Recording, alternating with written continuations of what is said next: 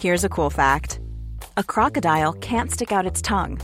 Another cool fact you can get short term health insurance for a month or just under a year in some states. United Healthcare short term insurance plans are designed for people who are between jobs, coming off their parents' plan, or turning a side hustle into a full time gig. Underwritten by Golden Rule Insurance Company, they offer flexible, budget friendly coverage with access to a nationwide network of doctors and hospitals. Get more cool facts about United Healthcare short term plans at uh1.com. Ryan Reynolds here from Mint Mobile. With the price of just about everything going up during inflation, we thought we'd bring our prices down. So to help us, we brought in a reverse auctioneer, which is apparently a thing.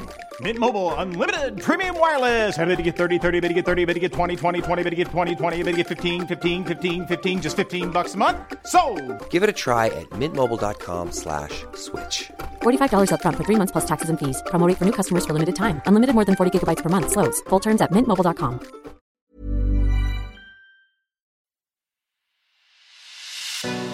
It's the Ancients on History Hit. I'm Tristan Hughes, your host, and in today's podcast, we are talking about one of the most remarkable cities of the ancient Near East, Palmyra. Situated in the Syrian desert near an oasis, Palmyra it was an ancient trading city. It was immensely wealthy. In more recent times, it was infamously damaged by ISIS a few years back. Now, to talk through the extraordinary history of Palmyra, I was delighted to get on the show Dr. Ted Kaizer from the University of Durham. Ted is a lecturer in Roman culture and history. He has written extensively about the ancient Near East and on the city of Palmyra, including also on the nearby city of Dura Europos, which we've done a podcast on also. Without further ado, here is Ted to talk through all things Palmyra. Ted, it's great to have you on the show. Thank you for having me. Now, Palmyra, this was one of the great jewels of the Near East. It is, yes, a very famous caravan city in the heart of the Syrian desert. So perhaps we should start by saying that the location of Palmyra is really key to everything. It is a city whose ruins are situated in the middle of the Syrian desert, more or less between the big cities in the west of the modern country Syria, Damascus and Homs, ancient Emesa, on the one hand, and then on the other hand, towards the east, the river Euphrates, and Palmyra is more or less 200 kilometers in either direction. It is located at an oasis in the middle of the steppe area, the desert area, the oasis of Tadmor, which is the city's indigenous name and indeed still the modern name. So, is it this location between the Persian Gulf and the Mediterranean? Is that what leads to its building whenever it was founded? Well, we don't know when it was founded as such. It's an important point, but there's nothing interestingly to suggest an actual foundation as such. So the origins of Palmyra are hidden in the mists of history in a way. It seems very likely that there had been some sort of settlement at the oasis of Tadmor as early as the late third, early second millennium BC. That is not the same as to say that there was continuous habitation throughout these thousands of years, but there is enough evidence to suggest that there was something very early on at Palmyra. The formation of the layers, so the stratification of the hill below the great temple of Baal, the great temple which was blown up in 2015, the stratification of the hill on which that temple was built seems to go back to the third millennium BC. And the name Tadmor, the indigenous name of Palmyra, is mentioned in cuneiform tablets from elsewhere in the ancient Near East, from the, the ancient city of Mari on the Euphrates. Cuneiform tablets from around 1800 BC. So there is something that early on, but there's nothing to suggest an actual foundation of Palmyra as such. And that's important to emphasize because it's very different from many other cities in the Near East, which have a moment of foundation, usually in the Hellenistic period. The great city of Antioch in northwest Syria, capital of Syria, so to speak. Uh, many of the Decapolis cities are all supposed to have been founded at a given moment in the Hellenistic period.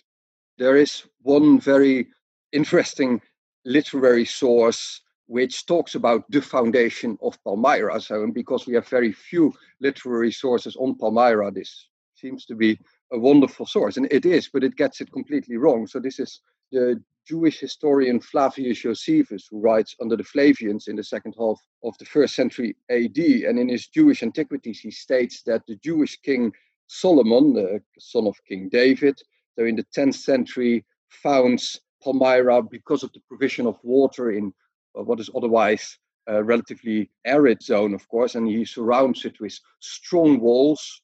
That is wrong because the walls as they stand at Palmyra are from much, much later, from the third century AD, certainly not from the time of King Solomon. And Josephus gets one bit of information correct, so clearly not the foundation by King Solomon, but the fact that the city is known under two names, Tadamora, Tadmor, as the Syrians call it, while the Greeks call it Palmyra. So this is the only source that talks about the foundation, and it is based on an error. Well, it is an error which is based on confusion in the Hebrew scripture. So in the in, in the books of the what we would call the Old Testament, the first book of Kings, biblical scholars, which I'm not, date this late seventh, early sixth century BC.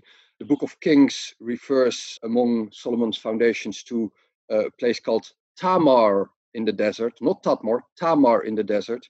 And when centuries later the story is retold in the second book of Chronicles, interpret this Tamar in the desert as Tadmor in the desert. And Josephus picks up on this confusion. I mean, that's absolutely fascinating what you were saying right there, because there are so many of these ancient cities like Rome or Thebes or Athens where there is a mythological founding and then a true historical founding, as it were. Yet, as you've just mentioned for Palmyra, we don't know much about the true historical founding, but there is a sort of mythical founding from Josephus. Yes, but it's a uh, foundation story that probably wasn't widespread in Palmyra itself.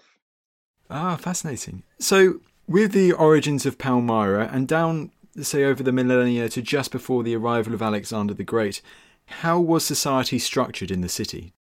Well, ancient Palmyra was very much a tribal society, but the evidence we have for that is not from the pre Hellenistic period nor indeed really from the Hellenistic period. But the study of uh, prosopography, the study of patterns of familial relation uh, and other relationships has revealed a good number of large tribal groupings at Palmyra. Scholars have argued between 14 and 17 large tribes, which are then subdivided in clans and families. And well into the Roman period, certainly the first half of the historical record of Palmyra and I should say the historical record of the Palmyra as we know it is really from the halfway the first century BC until the 270s AD, and Palmyra continues in a very different way. We can talk about it later. But at least in the first half of that of the period, up until well into the second century AD, the people responsible for setting up the inscriptions from which we get the information about the structures of Palmyrene society nearly always present a very long genealogy always along the paternal line X, son of Y, son of Z, and sometimes this goes up to seven generations. So it is assumed that these different tribal groupings arrived at the oasis at different points in prehistory, uh, pre Roman, pre Hellenistic history. But this is guesswork. We have nothing to say which tribe arrived when. Of course, sorry, quite a difficult question to ask, as you say, if there's not much evidence there. But although our knowledge of the Hellenistic Palmyra is we don't know too much about it. Is this really, though, when Palmyra starts to ascend? Yes, I think you can argue that Palmyra starts to really ascend in the Hellenistic period, especially in the second half of the Hellenistic period. So let's say from about 150 BC. Or perhaps it would be even better to say that the acceleration of that development of Palmyra into a society, into a city, has already happened by the time that our evidence, our epigraphic and other evidence starts to appear. So by the time of the earliest dated Palmyrene inscription, which is 44 BC, an important date for Palmyrene scholarship, a structured Palmyrene society is already there. This first inscription refers to activities from the main priesthood of the main god Baal, which means that there was an organized priesthood already active at the city. And a priesthood of Baal implies some sort of sanctuary of Baal, even though not the sanctuary which was destroyed in 2015, but an earlier a predecessor. And who was the god Baal? Well, the god Baal is a Mesopotamian version of an indigenous Palmyrene god known as Bol, both Bol and Baal and Baal all means Lord, under influence from the east, so east of Palmyra, from Babylonia, from Mesopotamia. At some point before our historical records starts, this indigenous god Bol, whose name is preserved in Palmyra in the names of other deities. Uh, this god Bol changed his name, or his name was changed under priestly influence, who knows, in Baal. And there is more Mesopotamian influence. So the son of the great Mesopotamian Babylonian god Marduk Baal, his son Nebu is, or Nabu in ancient Mesopotamia, is worshipped as Nebu in Palmyra. But that element Bol does not get lost completely and is preserved in the names of gods such as Aglibol and Yarhibol, which are the most typical Palmyrene deities, which are only worshipped in Palmyrene context. Whereas the name, the divine name Baal, also appears elsewhere in the Near East, of course. But Yarhibol and Aglibol, or indeed Malak Baal, are names of gods only appear in Palmyrene context. That's very interesting. You mentioned these gods which are just from Palmyra, and it seems like if you're saying this inscription was from 44 BC, they last throughout the whole of the Hellenistic period and into the Roman period. Yes, until the very end. The priesthood of Baal is still active according to the final inscriptions from Palmyra, from the great Palmyra as we know it before it then turns into something very different. As I said, a bit of this is guesswork, the earliest Hellenistic period, but there is now enough evidence to say that trade goods from quite far away, uh, so for example, stamped amphorae from Rhodes, trade goods from quite far away did reach the oasis of Tadmor as early as the third century BC, and that, of course, is not surprising in itself. That fact, however, does not mean that Palmyra is already then a major caravan city, which it only becomes later. Palmyra genuinely develops into a major hub in that large Near Eastern trade network only in the Roman period. Well, let's get on to that now. You mentioned the date earlier, 44 BC. Why is the date 44 BC so significant in Palmyrene history? Simply because it's the oldest dated inscription. there may be older inscriptions, but they're not dated. So this is the cutoff point of the epigraphic record. And it also coincides very neatly, three years difference, with an episode which is recorded in a later source on an attack on Palmyra by the triumvir Mark Antony, which has also been much discussed in Palmyrene scholarship. So, what is this episode with Mark Antony? It is a story of Mark Antony, the triumvir, the rival of the later Emperor Augustus, when Augustus was still Octavian. Mark Antony sending his troops, his horsemen, to raid Palmyra because we have very little evidence from the middle of the first century BC, which only starts with that inscription from 44, that epigraphic record. This episode has received a lot of attention for what it can tell us about Palmyra in that period before it becomes a Roman city. I think it is an important question. I also think it is a very much a source related question. And Palmyrene scholars are divided on what to do with this passage. I should lay my cards open on the table and say that I'm amongst those who think that the passage doesn't tell us very much about Palmyra in 41 BC at all. So, this is a passage written by a Greek historian of the Roman Empire who wrote in the second century AD, Appian.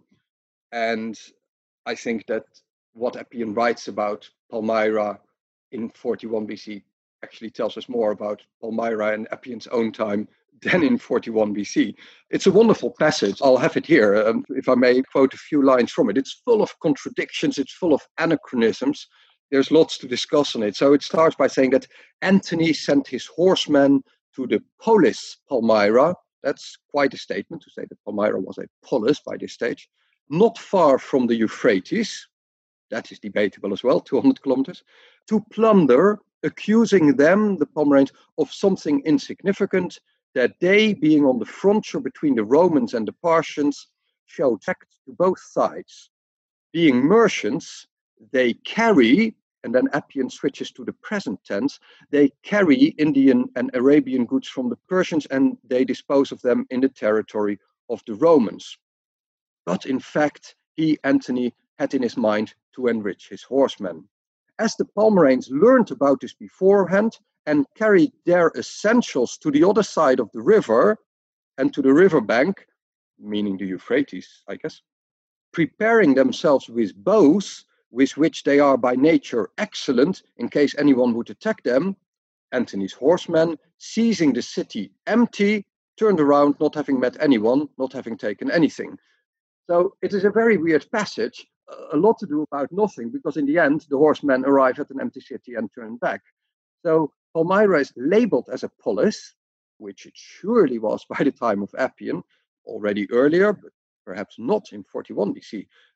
But the description of the Palmyrenes is a description of nomads. They quickly put their essentials with them and fled away to the other side of the river where they stand with their bows. That means that Appian is also geographically challenged because there's a 200 kilometers gap to the Euphrates. The notion of the Palmyrenes being good archers is certainly well known in the second century AD. Palmyrene archers had fought under Roman flag as part of Trajan's army in the Dacian Wars in modern Romania.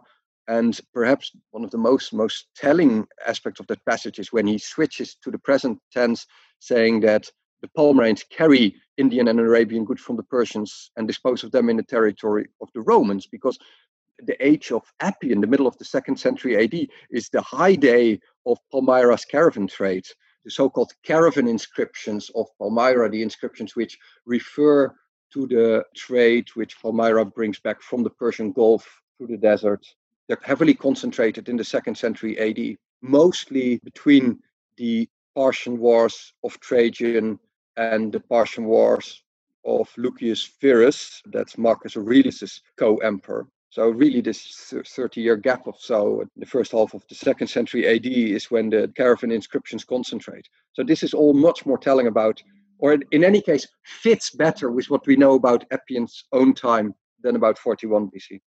So you're saying with Appian's passage, it's quite difficult to say what is about Palmyra in the first century BC and what is about Palmyra in the third, second century AD yes, I would almost go as far to say that it's a pretty useless passage for 41 BC. I have to say, not everybody agrees with me on this, but there are too many consistencies. You can't take a few essentials on horseback, fled away, which then results in a city being totally empty when horsemen arrive. It's a description of nomadic behavior. It all plays on stereotypes. The Palmyrenes as nomads, the Palmyrenes as archers, the Palmyrenes as traders. Fascinating. Well, you mentioned them earlier. Across the Euphrates, the Parthians and the Romans, of course, not the best of neighbours. And Palmyra's location, being, as it were, a border area between them, how significant a role does Palmyra play in these diplomatic and the military encounters between Rome and Parthia? Yeah, that's a very important question. Palmyra's location between the two empires. The passage I just cited from Appian makes that point, and the point is made in a passage that is written earlier. That would then be the third of the major literary accounts on Palmyra. Josephus on Solomon, which is wrong. Appian on Mark Antony, which I've just told you is, is, is useless for Mark Antony's period. And the third passage is written by Pliny the Elder in his natural history. This is the Pliny who dies during the eruption of the Vesuvius in AD 79. Pliny gives a very brief sketch of Palmyra. Again, problematic and anachronistic, but it, it, makes some very important points. He presents a picture of what seems to be a very stereotypical oasis, saying that the fields are surrounded by sands on either side. There's nothing to suggest, by the way, that Pliny ever made it as far as Palmyra, so he, this is not an eyewitness account. But he adds something that is certainly not true by the time he is writing himself, so around the same time as Eusebius, Flavian period. Though placed between the two great empires of Parthia and Rome, Palmyra still maintains its independence, never failing at the very first moment that the rupture between them is threatened to attract the careful attention of both. Now, this is not true by the time Appian writes, because Palmyra has been integrated in the Roman Empire probably from the Julio Claudian period, most likely from the early years of the reign of the Emperor Tiberius. That is maybe something which deserves a bit of attention here as well. there are three inscriptions from Palmyra which mention Germanicus, the Roman general who was Tiberius's crown prince, also Tiberius's nephew and adopted son, who travels to Syria where he dies, is poisoned perhaps in around 1819. There are three inscriptions from Palmyra which mention Germanicus, suggesting without proving it that Germanicus did visit Palmyra, but the evidence seems to build up a convincing picture of a Palmyra that becomes part of the Roman province of Syria around that time, around the time of Germanicus. The province of Syria itself, of course, exists longer. It's founded by the Roman general Pompey the Great around 63 BC out of the remnants of the Seleucid Empire. But that, of course, takes place 20 years before the Mark Antony episode, and there's nothing to suggest that when Pompey founds the province of Syria, that Palmyra was already part of it. That province extends over time more land inwards and probably incorporates Palmyra only around 1819. So, in that regard, you see how it becomes integrated into the Roman Empire. When do we start to see evidence of Roman religion in Palmyra? What religious changes do the Romans bring? Not very many. Um, there are no typical Roman gods introduced in Palmyra, but Roman gods we would recognize by their Latin names, and there's hardly any Latin in Palmyra, and certainly not of gods. There are no typical Roman priesthoods. The divine world of Palmyra, which seems to be there the moment the first inscriptions start to appear, that doesn't change. So there is very little Roman evidence. Also, if we ask what did the Romans introduce to Palmyra, we have to ask ourselves who are these Romans? There are, of course, many Palmyrans with Roman citizenship, but not many actual Romans or even Italians at Palmyra. So, what is the religious status of Palmyra during the Roman Empire? What religions do the Palmyrenes worship? Is it like other Near Eastern cities? Do they mainly worship the gods that they've been worshipping, as it seems, for hundreds of years? You mentioned Baal earlier. There seems to be a limited Roman influence on the religious aspect of Palmyra during the imperial period. Well, on a deeper level, we don't actually know what sort of gods were worshipped at Palmyra. And it sounds strange out of the mouth of someone who's written a book about the religion of Palmyra. But we have to emphasize that we have no mythology, we have no descriptions of these gods. So we can't say anything about their nature. We have their names, we have some imagery. We can say that, uh, according to the names, that some gods come from the Babylonian sphere of influence, like Baal and, and Nebu, that some of these gods come from the northwest Semitic sphere of influence, like Baal Shamin, another lord god, the lord of the heavens. Some deities, like the goddess Allat, the goddess comes from the Arab zone towards the south.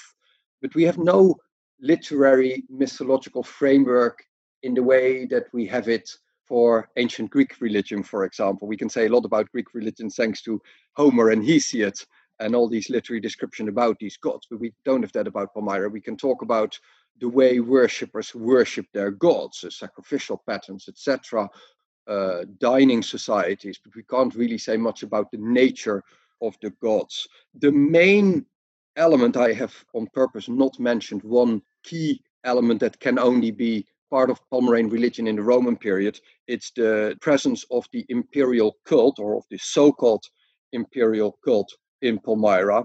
Imperial cult is, of course, a rather perhaps oversimplistic label which covers a wide variety of religious practice, of religious activity, all related to emperor worship honoring emperors and their families. It is attested at Palmyra, perhaps less ubiquitous than in the cities of Asia Minor, Western Turkey. We do know from an inscription that there was a sanctuary of the imperial cult at Palmyra, a so called Caesareum, or according to the Greek inscription, uh, Kaisarion, because the inscriptions in Palmyra are not in Latin but in Greek and in Aramaic, often bilingual, sometimes only in Greek, sometimes only in Aramaic. Scholars have tried to identify one building or the ruins of one building in the center of Palmyra near the theater as this Kaisarion, but we don't know.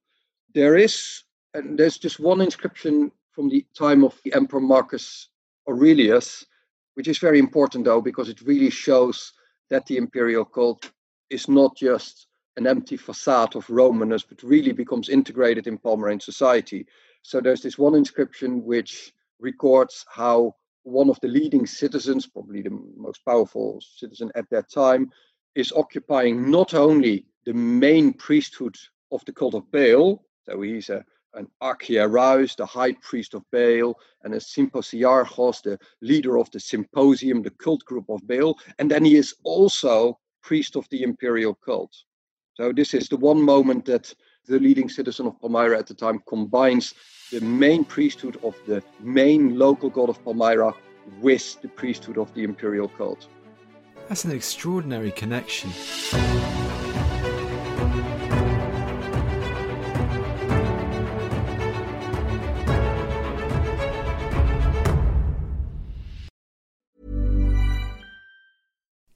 You like to look five years younger? In a clinical study, people that had volume added with Juvederm Voluma XC in the cheeks perceived themselves as looking five years younger at six months after treatment. Look younger, feel like you. Add volume for lift and contour in the cheeks with Juvederm Voluma XC. Reverse signs of aging by adding volume to smooth laugh lines with Juvederm Volure XC. For important safety information and to find a licensed specialist, visit juvederm.com. That's J U V E D E R M.com. Not for people with severe allergic reactions, allergies to lidocaine, or the proteins used in Juvederm. Common side effects include injection site redness, swelling, pain, tenderness, firmness, lumps, bumps, bruising, discoloration, or itching. There's a risk of unintentional injection into a blood vessel, which can cause vision abnormalities, blindness, stroke, temporary scabs, or scarring. Talk to a licensed specialist to find out if it's right for you. Imagine the softest sheets you've ever felt. Now imagine them getting even softer over time. That's what you'll feel with Bowl and Branch's organic cotton sheets. In a recent customer survey, 96% replied that Bowl and Branch sheets get softer with every wash. Start getting your best night's sleep in these sheets that get softer and softer for years to come. Try their sheets with a 30-night guarantee. Plus, get 15% off your first order at bowlandbranch.com. Code BUTTERY. Exclusions apply. See site for details. This Mother's Day, celebrate the extraordinary women in your life with a heartfelt gift from Blue Nile. Whether it's for your mom, a mother figure, or yourself as a mom, find that perfect piece to express your love and appreciation. Explore Blue Nile's exquisite pearls and mesmerizing gemstones that she's sure to love. Enjoy fast shipping options like guaranteed free shipping and returns. Make this Mother's Day unforgettable with a piece from Blue Nile. Right now, get up to 50% off at BlueNile.com. That's BlueNile.com.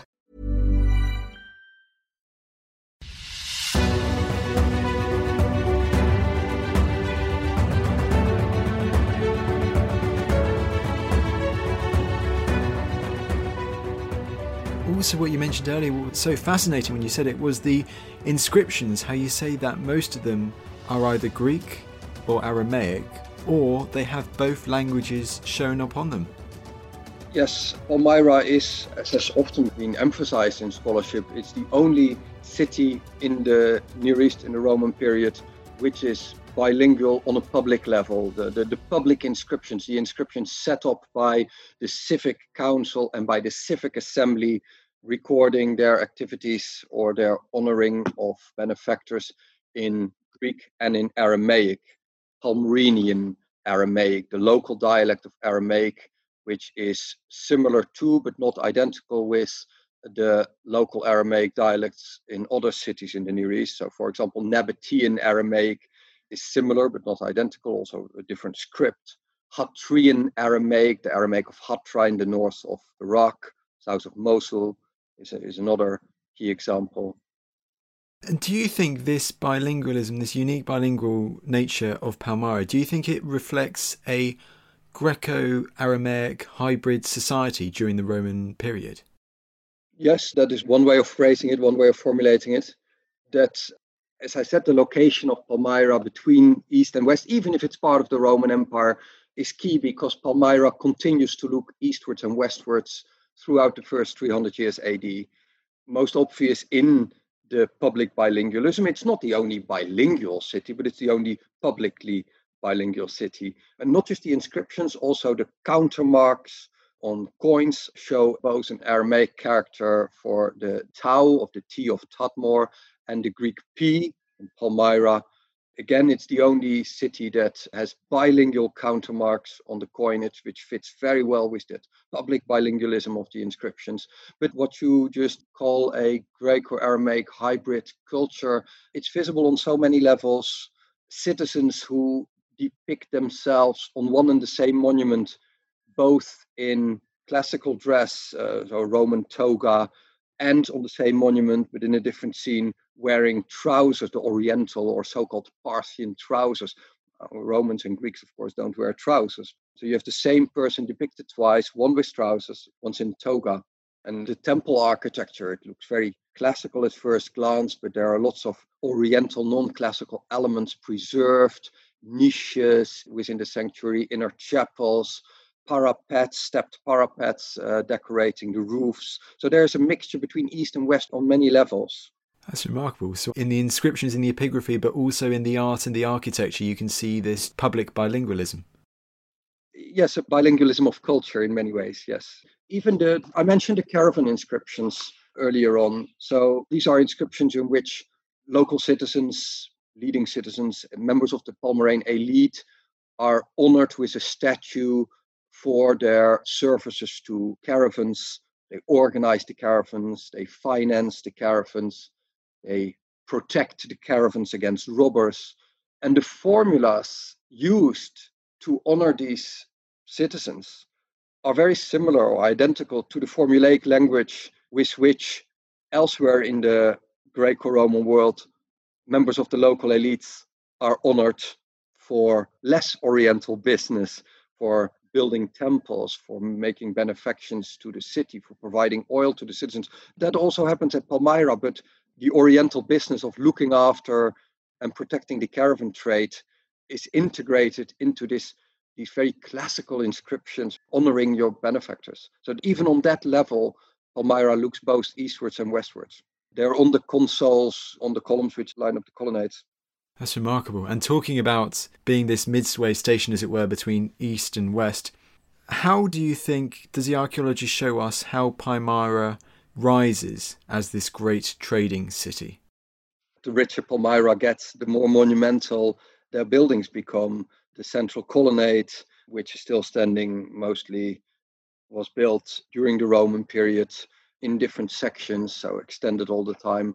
The sanctuaries are all rebuilt and extended in more classical fashion, despite the Oriental elements here and there that I mentioned. But nearly all Palmyrene sanctuaries seem to have started their existence in a more indigenous format, as indigenous chapels, which are either rebuilt in more classical format or extended in a classical version, or in one case, the indigenous chapel is left in place and a Greco Roman, a classical building is literally built around it.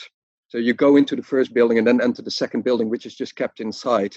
But yes, this is clearly the result of Palmyra doing very well out of the caravan trade. Fascinating. As you just said, so as Palmyra gets richer and richer, you see the more monumental and the bigger and the more ornate buildings starting to appear in the city. The agora gets extended, with openings on either side. Theater is built, bath complexes. Yes. And I must ask, one of the most famous chapters in Palmyra's history, of course, is in the third century with Odenathus, Zenobia, Aurelian. And do you think it's this trading power, this immense wealth of Palmyra, that leads it to becoming so powerful during the third century? The caravan trade is what has made Palmyra rich earlier on.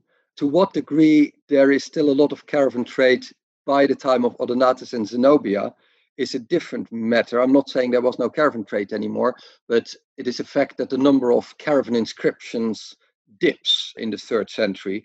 And the rise of Palmyra, the growth of the so called Palmyrene kingdom, or the episode of Odenathus and Zenobia, must really be positioned within the context of the so called crisis of the third century, the age of the soldier emperors.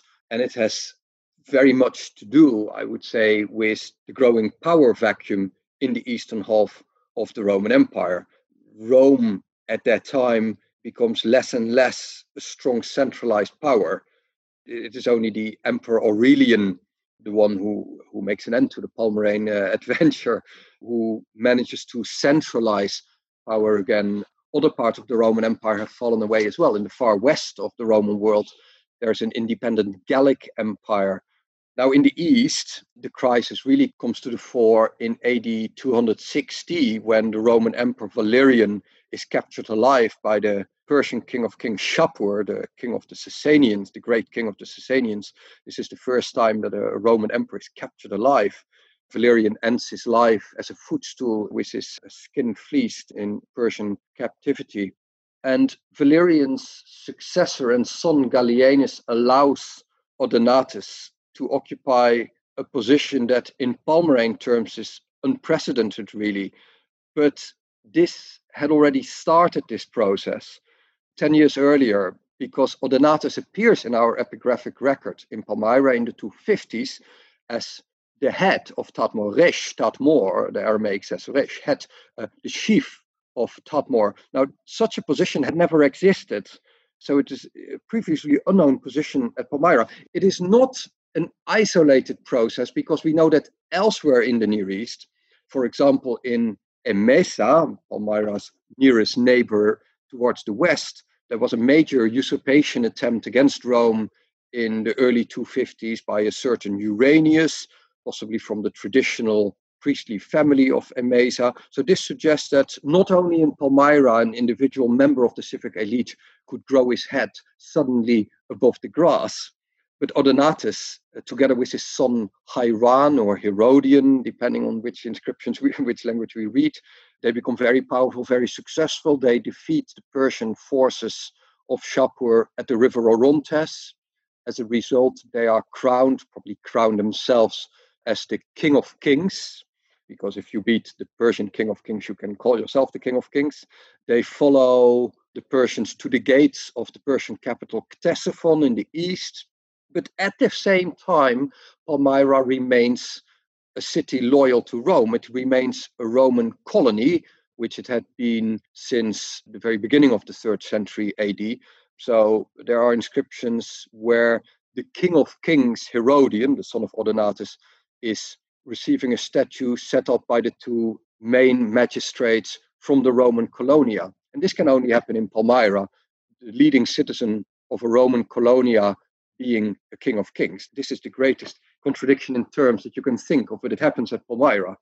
When Odenatus dies, together with his son Herodian, Hieron, he is then succeeded by his younger son, Vaballatus. He's still a little boy, so that's when Zenobia, Odenatus's widow, steps in and rules as a queen regent on behalf of the underage boy. Now, this would be another very long story, but I'll cut it short. Eventually, Zenobia slash Vaballatus claims the title of Augustus of Roman Emperor, challenges Aurelian directly. Aurelian then defeats the Palmyrenes uh, twice, actually.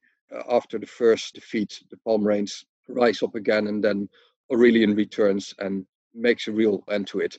But there's a, an important question related to this, which you posed at the beginning. How can Palmyra be so mighty? You asked the question of the caravan trade with the financial question. But equally important is the question of the military power, because under Zenobia, Palmyra overruns the whole east. It has control over the great city of Antioch, that's the second city in the Roman world, the capital of Syria. It overruns Alexandria, the great city, the third great city of the Roman world in Egypt. How can a city at a desert oasis control two of the three largest cities in the Roman world. And written sources from late antiquity, from the uh, fifth, sixth century AD, so hundreds of years after this episode, refers to the soldiers of Odenatus as a bunch of Syrian peasants. It's this throwaway remark, and it's obviously that cannot be the answer. Surely there were inhabitants in the rural zone around Palmyra. I said it's located in the heart of the Syrian steppe, and that is true but it is not a real desert area. There is still evidence for a large number of villages to the northwest of Palmyra in the Palmyrena zone, evidence for villages with agriculture and horticulture. So there is a rural population. Palmyra may have made use of nomadic forces to fight for them. The nomads were controlled by the Palmyraeans, by the Palmyraean elites, with a view to the caravan trades to get free transport through the desert. So it may be that they turned to the nomads to fight for them under Odenathus. They may have used mercenaries. Surely they will have used mercenaries, but there's not much evidence for it. Palmyra under Odenathus may also have called upon their own soldiers who fought under Roman flag, Palmyraeans who were members of the Roman army in the form of so called auxiliary units outside the legions. The best attested one comes from Dura Europos. This is a small town, very well archaeologically, very well preserved on the Euphrates, Palmyra's nearest neighbors to the east, where there is evidence for a large population of Palmyraeans also. And the best attested auxiliary cohort of Palmyraeans comes from Dura Europos, but Dura Europos' history ends in the mid 250s AD. So some of the when Dura Europos is destroyed by the Sasanians itself, it's um, surely many of these soldiers died by the hands of the Persians, but perhaps some got out of it and fled to their hometown of Palmyra. And it is finally it's a possibility, and this, this almost must have been the case that Odenatus and later Zenobia got control over some of the Roman legions that were based elsewhere in the Near Eastern provinces. Because otherwise, the collapse of the East and of Antioch and Alexandria is, is very hard uh, indeed to explain. That's remarkable, as you say, how one city, as you say, situated in the Syrian steppe, rises to become the dominant force in the eastern Mediterranean, conquering, you say, the great cities like Antioch and Alexandria, eh, becoming this incredible military power. That's absolutely remarkable. But it doesn't last very long. And then, perhaps not overnight, but very soon after the fall of Zenobia's Palmyra, the unique Palmyrene civilization with its own language, with its own script, with its own deities, all the unique Palmyrene elements disappear from our evidence. And by the time that we're in the fourth century AD, when evidence starts to reappear, it is very different sorts of evidence. Churches are being built, in the fourth century and again throughout the fifth. And the great Christian council at Nicaea in 325 is attended by a bishop of Palmyra, according to the list of bishops who attended Nicaea. Bishop Marinus of Palmyra attended the Council of Nicaea in AD 325. So suddenly we are faced with a very different Palmyra. So I must ask, although it sounds like the inscriptions are getting less and less, what do we know about the end of Palmyra? Well, the end of Palmyra isn't an end, it's a change. All the, the unique aspects of Palmyra's local culture seem to be forgotten.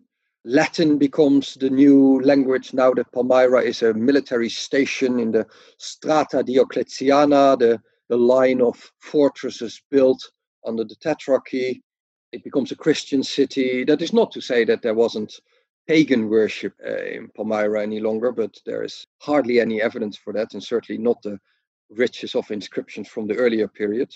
The unique Aramaic dialect is gone with the script, etc. So that really is the moment, late antique Palmyra, that finally, for the first time, Palmyra becomes a city like any other city. But even then, we have to realize that even in late antique Palmyra, which is now just a, a normal city, the inhabitants would still have been able to walk through the colonnade and would have been able to see bilingual inscriptions on the consoles, even if they couldn't read them anymore. So they must have seen something that looked to them as exotic. And the unique tower tombs, which populated the cities of the death, the necropolis circling Palmyra, they're still there they've now been blown up five years ago, the best preserved tomb towers. But they were still they were still there at the horizon of Palmyra. So even at the time that Palmyra finally has become a normal city, its inhabitants must have realized by simply looking around them that once their city wasn't a city like any other city. That's remarkable. So, like echoes of the past, as it were, you said before the Tetrarchy and Diocletian and all that that's a very good point. Echoes of the past, a uh, very good way of saying that echoes of the past continue to be there in, in late antique Palmyra, yes. And you've mentioned this all throughout the last hour. It's absolutely fascinating. But Palmyra's unique status, its unique construction, its unique society, is this why it's such a fascinating city to study in the ancient Near East?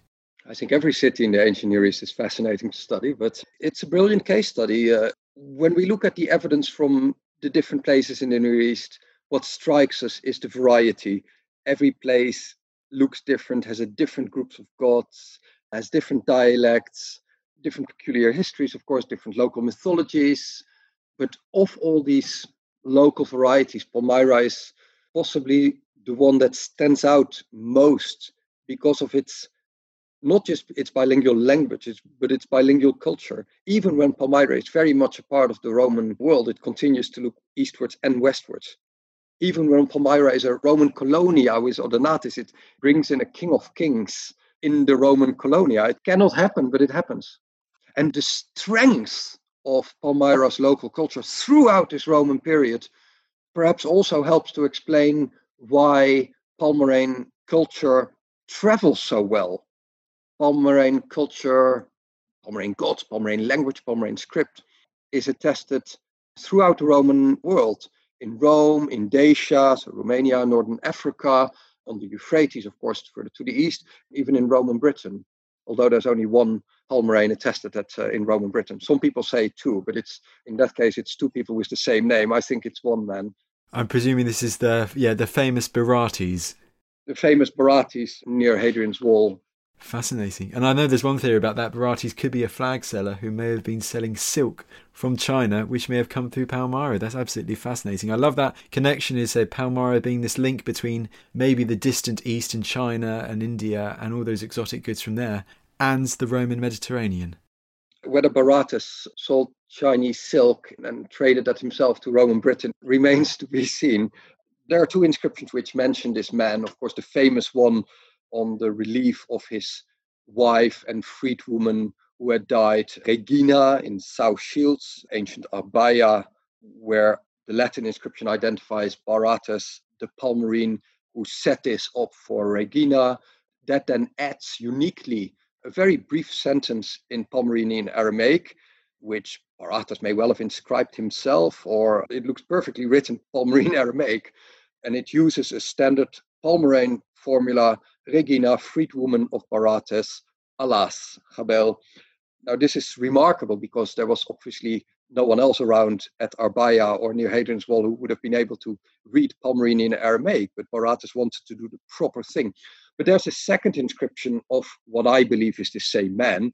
It's found at ancient Coria, now on display in Corbridge, in the archaeological site museum there, which also refers to Barates the Palmyrenus, and that identifies him as a yeah, vexillarius, which is probably a standard bearer, but there's no evidence for any Palmyrene military unit there or elsewhere in Britain. So he might have been the only Palmyrene in a non-Palmyrene unit there's something very interesting about this second inscription, which seldom receives attention because people always talk about the Regina inscription. But this second inscription, which is the tombstone of Barates himself, it doesn't have any image, it doesn't have any Aramaic, and it misspells the ethnicon Palmyrenus. So it says Palmorenus instead of Palmyrenus. The combination of the fact that the ethnicon is now misspelled, now that Barates is dead himself, and the fact that there is no longer Aramaic inscribed, I think is very good evidence that we talk about the same man and that he really was the only Palmyrene around there because by the time he dies, there's no one around who can write Aramaic. And his fellow soldiers who set up his tombstone knew that he came from a city in the east, but they weren't quite sure how to spell this name. So they so they misspelled the ethnicon Palmorenus instead of Palmyrenus. I think that is good evidence for it being the same man. Yes, definitely. And as you say, like you say, they lost the art of being able to write Aramaic when they lost the last Palmyrene in Roman Britain, as it were, on the frontier. I'm sure we could talk about Palmyra for absolutely ages. But finally, Ted, you have written a book on Palmyra, if I'm right? Yes, The Religious Life of Palmyra, published in 2002. The Religious Life of Palmyra. Is there any future books on Palmyra or the Near East planned?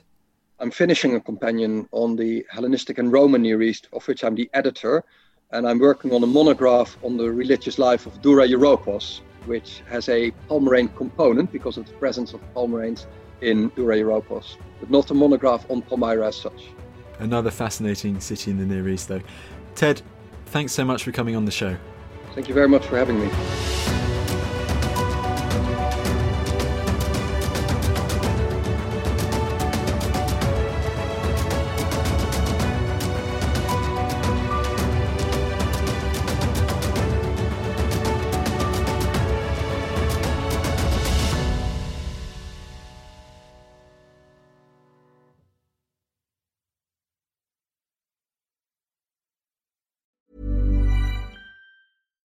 Support comes from ServiceNow, the AI platform for business transformation.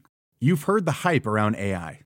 The truth is, AI is only as powerful as the platform it's built into.